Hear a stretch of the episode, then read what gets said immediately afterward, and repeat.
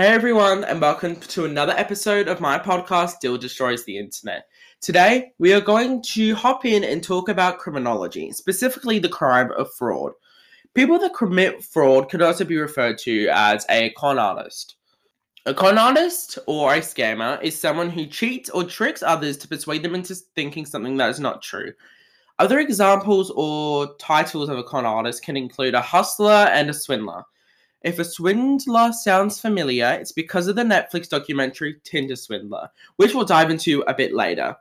Scams are something that have been performed by people long before it was a common term and long before it existed. The first common scam was back in the 18th century. In this specific con, businessmen were contacted by an individual allegedly trying to smuggle someone who was connected to a wealthy family out of prison in Spain. In total, the amount of money that people that were scammed lost was a total of over 323 million in 2021 in Australia. The most common people that are victims of fraud or con artists and swindlers and things are people aged over 65. This is because most common scams are now found online through social media, and people at this age or over aren't fully aware of the whole aspect of social media, which can make it easier to scam them out of their money. A con artist is sometimes found to have narcissistic personality disorder or antisocial personality disorder.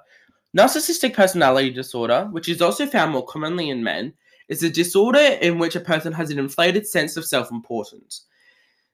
Symptoms include an excessive need for admiration, disregard for others' feelings, inability to handle criticism, and a sense of entitlement.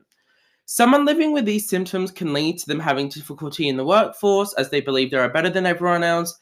It can also lead them to be greedy for money and power as this contributes to status. A sociopath antisocial personality disorder has little regard for any other person's emotions, rights, or experiences. They lack remorse for their actions and they act in ways that show no regard for others, including lying, cheating, and manipulating. Some people with this condition aren't very sly about their conduct. The type of people that commit fraud or con artists do relate to all the features of the biopsychosocial model. The psychological factors can include narcissistic personality disorder, NPD, and antisocial personality disorder, sociopaths, which we've already talked about. These personality disorders relate to the psychological aspect as it affects their regard for people's feelings, especially towards the people that they have scammed. The biological aspect is adrenaline. It gives the con artist or scammer a sense of thrill and a rush, which triggers the fight or flight reaction. Epinephrine circulates through the body. It brings on a number of psychological changes. The heart beats faster than normal, pushing blood to the muscles, heart, and other vital organs. Pulse rate and blood pressure goes up.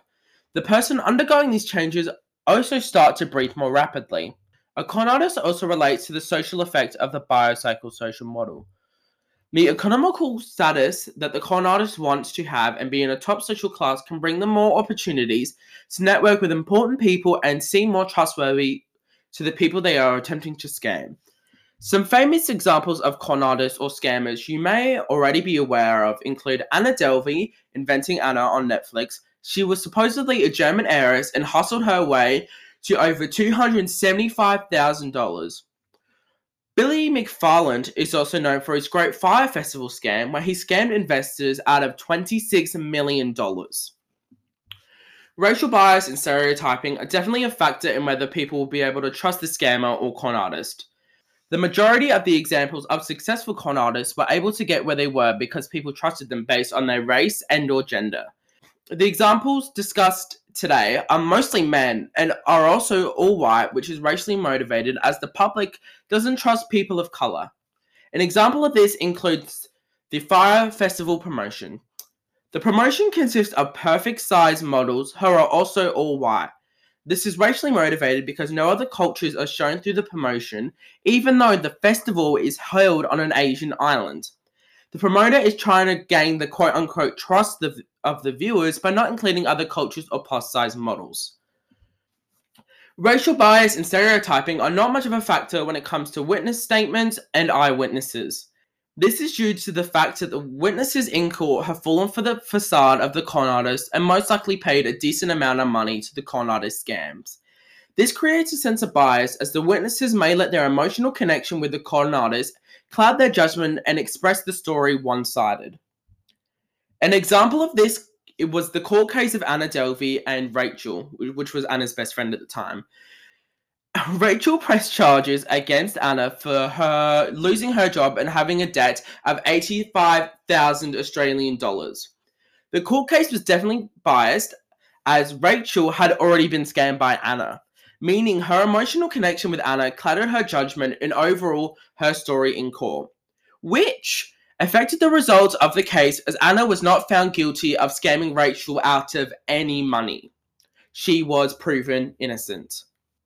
Now, in conclusion, the crime of scammers is becoming more common in everyday society. They are now appearing in text messages, phone calls, links, and even emails. To fix this, general information around scams would help the general public avoid getting scammed by these types of people.